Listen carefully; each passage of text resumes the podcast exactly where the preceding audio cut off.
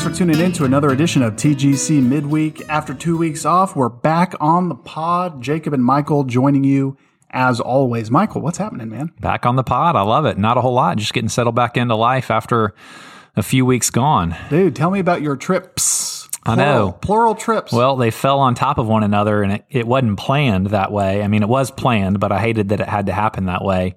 In fact, I, I looked at my schedule for the year and I'm taking all of my allotted vacation time by July 9th. Hmm. So the latter part of this year, I've got no vacation left be to working, take. man. I know. Um, but the first week, uh, I was with a group of guys in Colorado, uh, other PCA pastors that I'm friends with, and we met for a week of uh, reflection and prayer and um, relaxation. Did a little bit of hiking, and uh, it was a lot of fun to catch up and to pray for one another. Um, and then last week, Rachel and I uh, were celebrating our 15 year wedding anniversary in Florida, uh, the panhandle of Florida, Northwest Florida, beautiful white sand beaches. Oftentimes you'll get clear water. You know, it feels a little bit like the Caribbean. Um, and uh, it's just hard to beat the beaches Yeah. um, in Northwest Florida. So we like going Congrats there. on 15 years. Thanks. What did you do while you were at the beach? Well, you're not going to like this a whole lot, probably. We sat on the sand, uh, sat on a chair in the sand, uh, and looked at the waves, um, read a novel, um, ate when we wanted to eat, walked on the beach, played a little bit of golf. It was really just a pure vacation. I don't understand beach vacations I love them. because you I wish we could have stayed for another week you sat in one spot for hours on end. And watched the waves and looked at pelicans fly overhead and Man, talked to Rachel. It was see glorious. your first your first vacation sounds that that's my kind of trip. Yeah. you know, Yeah. alarms, early mornings, itineraries. There was itineraries and Schedules. schedules the first week. In fact, the first week was was technically not a vacation week. It was uh, what what I call and what I get two two study weeks Mm-hmm. a year, and um, that would have been one of those study weeks. Yeah. So, um, you know, it was really refreshing, but different than a vacation. sure, I think. sure. Yeah. Man, I just I don't I don't get the beach vacation thing. A couple of years ago, Brittany and I went to San Diego, and I had schedules and itineraries and things that we were going to do. And she said one day we're going to go to the beach, and we went to the beach, and it was in uh, La Jolla or whatever that little beach town. it was beautiful. there. Oh man, it was it was very picturesque. All these people sitting on the sand watching the waves with the seagulls. And I was bored out of my mind. The only thing Like I I'm would, supposed to, I'm supposed to lay here and pretend like I'm Oh, yeah. asleep while someone walks Take with a their bare feet three inches from my face. Come yeah, on, that's right. Yeah. The only thing I would want to plan on a beach vacation is where we're going to eat. Yeah. That would be the only thing I would want to plan. Ugh. Otherwise, it's you know we're having late dinners because we're trying to watch the sunset at seven thirty. Uh, we don't want to miss that, and so we'll normally watch the sunset and then go up and take a shower and then go eat after that. Uh-huh. It's kind of nice. No kids. That was another thing. that could be a vacation in itself. I mean, yeah, that was a that was a big one because you know we didn't have anyone else to worry about, and we weren't trekking a ton of stuff down to the beach every day. Yeah. um, and they were well cared for here. Um, but we'll actually do it again with them in a in about a month, Uh-huh. and uh, it'll be a completely different feel. Kids are great, but they're the worst. This is a vacation. When we take our kids, it's a trip. yes, Yeah, yeah, that that that's right. It's it's kind of a work trip when it comes. you were definitely no working, relaxing. Yeah, you're working for sure. laying down your life. Well, Michael, now that you're back, give the people what they want. Tell them your boost and your bummer. Well, my boost has to be uh, just 15 years of wedded bliss with Rachel uh, that we're celebrating actually on May 19th. Um, but this trip that we took last week was uh, kind of the 15 year anniversary celebration. So it was just a great time away of relaxation and connection and um, really great. Very thankful to be able to do it. Um, my bummer has to be I came home, and this happens to us often when we come home from being out of town. A furry critter has What? made his home in our attic, Ah, and it's a it's a raccoon likely. dude. And this has happened to us probably three times. And every time I don't call the critter uh, exterminator, I try to do it myself. Of course, as one does. And so I've got a trap, and in the past, I've trapped the raccoon on my roof. You set it up there in the evening, and at night the raccoon comes out and they like to eat marshmallows. Oh. And so you put marshmallows in the trap, and you know Also garbage, but yes. garbage, but you know, marshmallows is kind of an upgrade for them. And Yeah. you hear that trap snap and you go out there and you see you caught a raccoon and brought it down. And I don't know if this is technically legal. I'm not going to look into it because I don't need to know. Um, I take them to the trailhead, you know, that's about a mile, half a mile away from my house and let them go. Um, and lo and behold, we come home after our vacation and we hear scurrying feet, you Oh, know, no. in our ceiling. And uh, so I've been trying to trap a raccoon the past few days. Man. I've, I've caught two squirrels Yeah. so far. And, um, but I can see where that raccoon got in. You can tell he tore my siding, Oh, jeez. got into the attic, but I'm going to get him. Yeah. So Hey, so when you take the raccoon to where you release him, you said it's about half a mile from your house. yeah. Do you walk that distance? No, I put them in the back Okay. of my car I was in, just in thinking, the like, cage Man, you would get uh, if I just saw my random neighbor walking carrying a raccoon. with a raccoon down the street. I don't, that's weird. I might bring them to your backyard and let them loose. Dude, we get so many we get so many things in our backyard, uh, mostly armadillos and porcupines.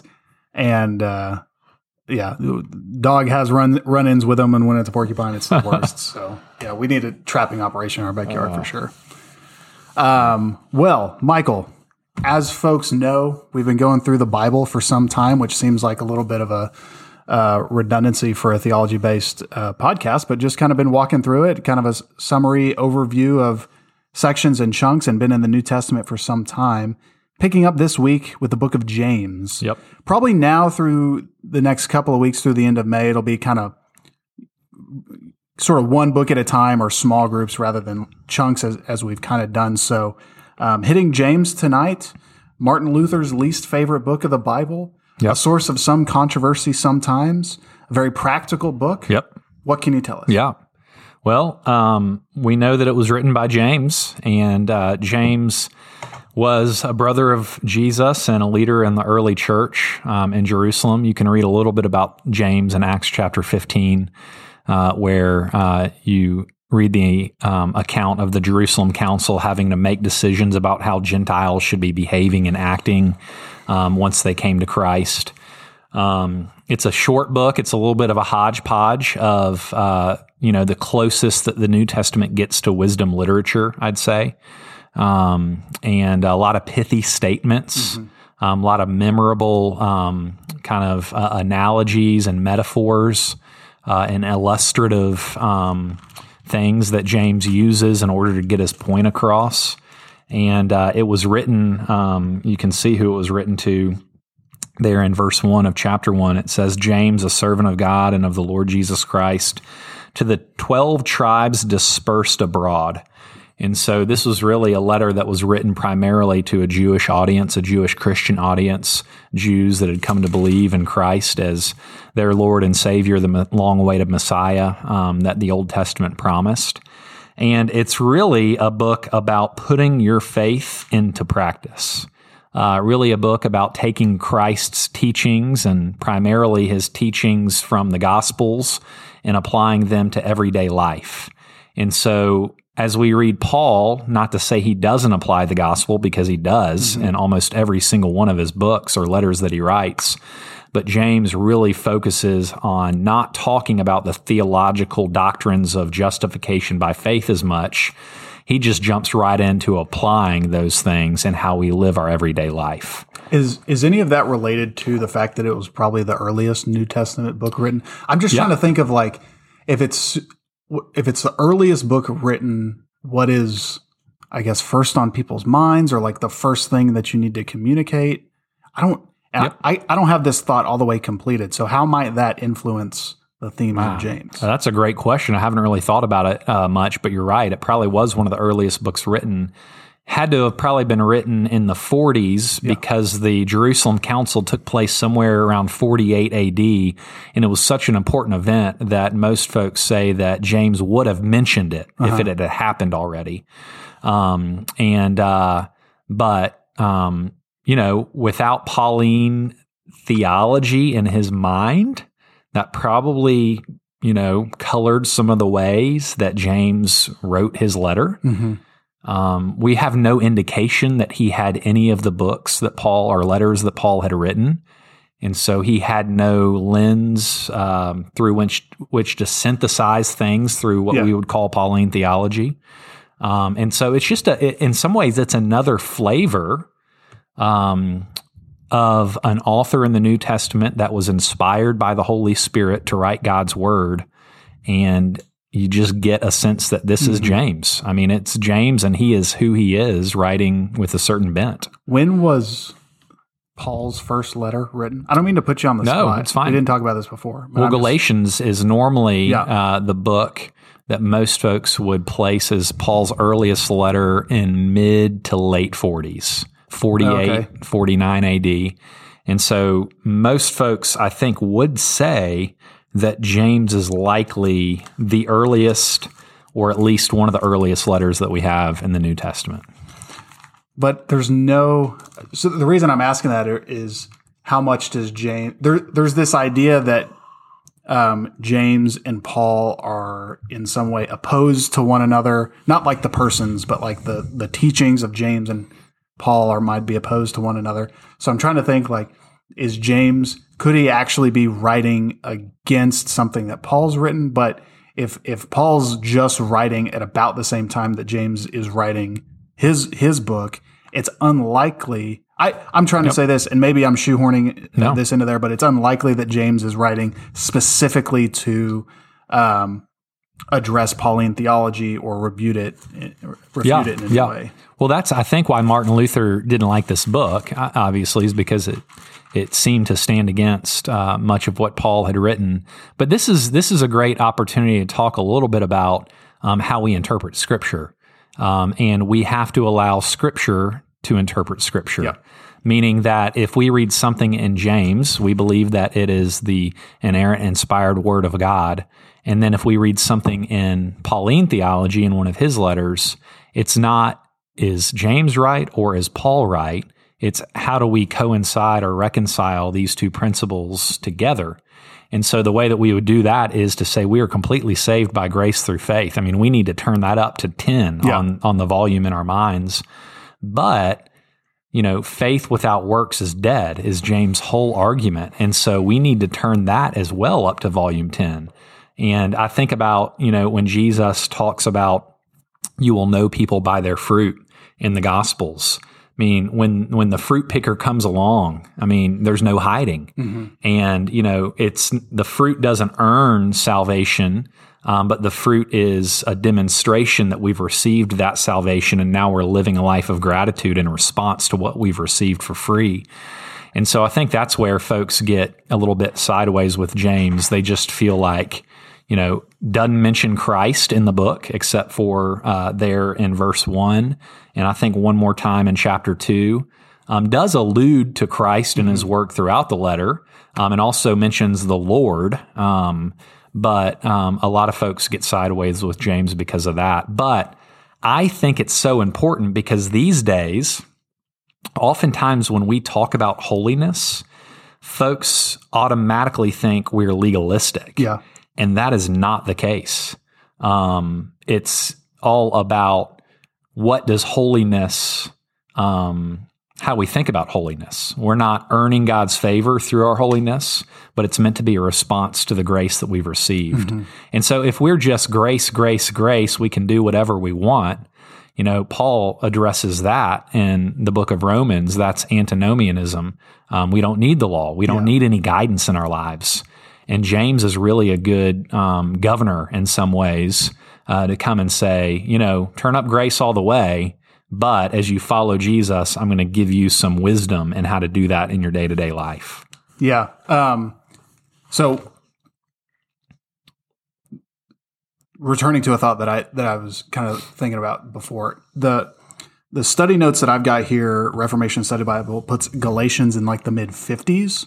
Ah, Um, so that's where I was thinking that like James is probably writing before Paul has like fleshed out anything really. So he's not directly attacking that. So I wanted to that I wanted to kind of put a bow on that whole point yep. there that that I was trying to make. Your point about uh, holiness here is there. I, I'm returning to this question of why would one of the first things that one of the apostles write to an audience be against antinomianism when so much of the um, the center of Christian theology and the center of the gospel is justification by faith alone. Yeah. Well, I I don't. just don't, Yeah. Know. I'm trying to think of like what could have been going on at the time. Well, that's a great question. I don't think that James would have, and this is me kind of reading between the lines with um, some sanctified common sense and knowledge.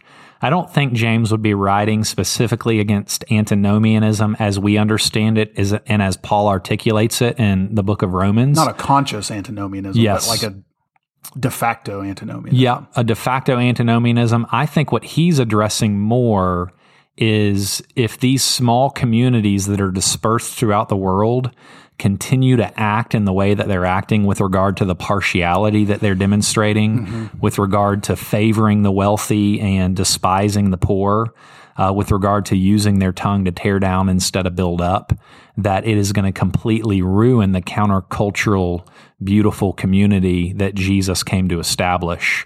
And so he really presses into those issues, not to say, hey, y'all don't care about the law. Obviously, these Jews likely did care about the law. Um, he's basically saying, you're all talk and no show. Uh, is is I guess a way that you can think about it. And so, what does it look like to actually produce the fruit of righteousness in your life in response to what Christ has done? And so, I don't know if these folks were flouting the law, but in the way that they were interacting interpersonally, they were not being the light and salt that Jesus wanted them to be. And so, this book that James writes, or this letter, is really all about him trying to get them to live that countercultural, beautiful community in the midst of a dark world. Sure. So let's talk about this faith without works is dead thing because this is where people get get tripped up a lot. I I have this thought that I want to run by you that I don't I haven't read anywhere else, so it's probably wrong. uh, but I want you to tell me why. When I hear James say faith without works is dead, but I'm trying to understand that in light of the rest of Scripture, which places, especially in Paul's letters, this high emphasis on salvation by grace alone. What I'm getting from that is that um, faith as sort of a a concept or a way of thinking by itself is nothing. So people like in our culture today have faith in everything. Even people who have no religious affiliations at all, if you're going through a hard time, they'll say, I mean, just have just have some faith. Mm-hmm. But it's like faith in what? I don't understand what that means. And say, so could it be possible that when James says faith without works is dead, he's speaking not about faith without faith in Christ without works is dead, because point one A here, that category doesn't really exist. Could he be saying that faith just sort of abstractly or loosely con- conceived doesn't mean anything? I think that he could definitely be saying that. He could be saying anything. Um, I think he, I think, I think he would say that. I think he's taking it a step further, and I think he's specifically saying if you claim to have faith in Christ and aren't producing the fruit of the Spirit, if you uh, if your life isn't mirroring uh, the countercultural community he wants to see established here on earth, then that faith is dead. I, I think about Christ on his way uh, to his death, and specifically uh, going into the temple during the last week, and he comes upon a fig tree that's not producing fruit. And obviously, what's a fig tree there to do? To produce fruit and to feed people. And uh, when he sees no fruit on the fig tree, he curses it. And um, they come back, and that tree is withered. Um, and I think that you can apply that parable, that analogy to what we're talking about here. I mean, if you're a tree, um, if you are in Christ, you're meant to be producing fruit for the life of the world. And if that fruit isn't on the tree, something's wrong with the tree. And so um, that's that's kind of an image I think that we can have in mind. Like the tree, our our faith in Christ is is what gets us into the kingdom. Um, it's it's a free gift, but there is an aspect, and you even hear Jesus talk about it in the Gospels, that you will know them by their fruit. And it's kind of what James is hammering on here um, that uh, if you don't have the resume Um, and even that word, you know, strikes Yeah. against us because Paul talks about my resume, but he's not relying in these things. They're evidence of life inside, is I guess what I'm trying to say. Yeah. A tree has life, and how do we know that? Well, it produces the fruit that it's meant to produce. Yeah. Um, and I think that's that's the way that James is getting at this. So the the language of our fruits are evidence of faith is is one that's common and one that I have no objection to. I think is a useful way of thinking about it. Um, where I get where where I'm trying to drill into is how much stock should we place in that evidence? Okay, and what I'm trying to say hmm, is yeah. is if someone is a professing Christian and doesn't have this like how much evidence do they have to show me before I regard them as a Christian? Yeah, And I think anytime you ask how much of something, you're probably thinking about it incorrectly. sure. And at least when it comes to Christian theology. Yep. You know, James says it's interesting that he says faith without works is dead. He doesn't say faith without works is incomplete, although later he talks about Abraham's work completing his faith, but I think that's a little bit of a different point. He doesn't say faith without works is lacking something. He says faith without works is dead, almost as it's it's like faith without works is like a null category. Yeah, Like it's just a corpse. Like it it doesn't do anything. you have no life. You have no life. Yeah. So the fig tree thing, um, I don't know if if it's the the best analogy because that tree was alive. Sure. know. Yep. So we wouldn't say that your faith was alive, but after a certain time, you weren't. You hadn't had enough scripture memorized, and you didn't know enough hymns, or you hadn't helped at enough soup kitchens, and so your faith is dead. Yep. So that that's where I'm kind of trying to to to think through this, and I think that idea of faith without works kind of being a thing that doesn't exist. Like this is a category you can't operate in because it doesn't exist. Anyone who has faith in Christ will produce Yeah. within their life good works. Yep. That is automatic Yep. and it's done by God. Yep. So anyway, that's that's Yeah. my my thought on the whole thing. I'm trying to get us a, I'm trying to get us to think about how much should we push back or advocate for. I think push back this this fruit watching thing that you see. Oh yeah, a lot of times. yeah. I think that's dangerous, um, and I think it's got to be a more personal reflection in some Mm-hmm. ways. And it, it should pa- it should cause you to pause and reflect: How is God at work in my life and heart right now? And what is the fruit that is being exhibited because I have a vital relationship to Jesus? I mean, I think about John 15, and Jesus calls himself the vine, and we're the branches, and we only produce fruit. We can do nothing, he says in John 15, unless we're connected to the vine. Yeah. And I think that might be a better analogy Yes, for agree, James.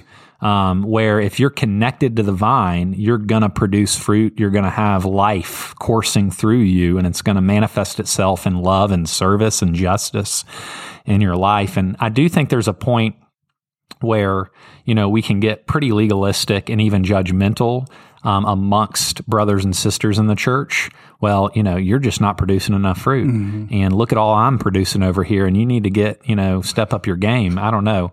Um, there might be a, a, a, a way where the formal leadership of the church can have a little bit more. Um, ability to step in especially when it comes to church membership Yeah. um, to hear a profession of faith, which is all that's required, but also to drill in a little bit to ask, you know, well, how are you growing in Christ? What kind of fruit is being exhibited in your life? And that can be a great question um, to ask yourself personally and also to ask friends um, that know Jesus. Um, but I think you're right. I mean, you could abuse this in so many ways, and it could become just a backdoor to legalism. Yeah. Um, and uh, I think more important than how much fruit you're producing, oftentimes is are you connected to the vine? Is the first question. And then it's not about how far along you are, it's are you pointed or connected in the right direction? And so somebody that's followed Christ for 20 years is obviously maybe going to be more in tune with uh, living the life um, that you know Christ wants them to live, um, as opposed to somebody that's brand new in the faith. Sure. So, um, you know, you've got you can't judge others relative to other people. Um, you've got to judge uh, folks relative to where they are in their life with Christ and what the Lord's called them to do and be. Yeah. But man, that's a good question. I think, I mean, we're getting right at the heart of why this is such a hard book for Mm-hmm. Martin Luther Yeah.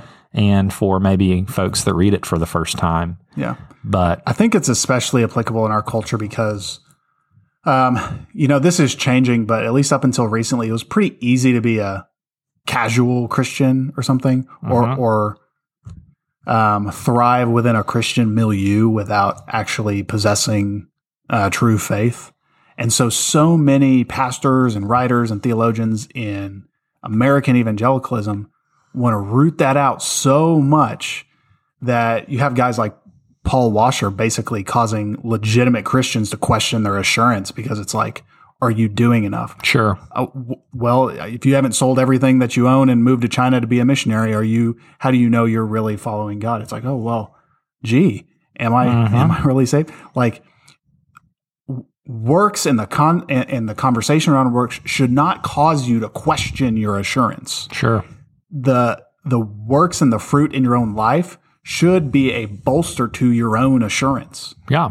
for the purposes of strengthening your faith. Yeah. Yeah. absolutely. So it's almost as though the works exist w- for the individual Christian, at least. The works exist to strengthen the faith of the Christian. hmm Yep.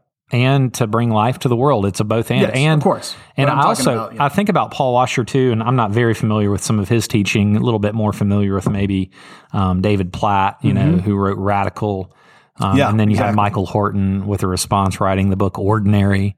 And um, I think that James, one of the things that's important to think about when we read James is he's not necessarily encouraging people to sell all they have and and move to Spain, which would be their China, you Right. know, as missionaries he's kind of talking more about how we use our tongue in everyday life, um, meaning how we use our speech, how we speak about one another, um, how we uh, refrain from gossip, and um, how we protect other people's reputations. He's talking about how we care for the poor in our midst.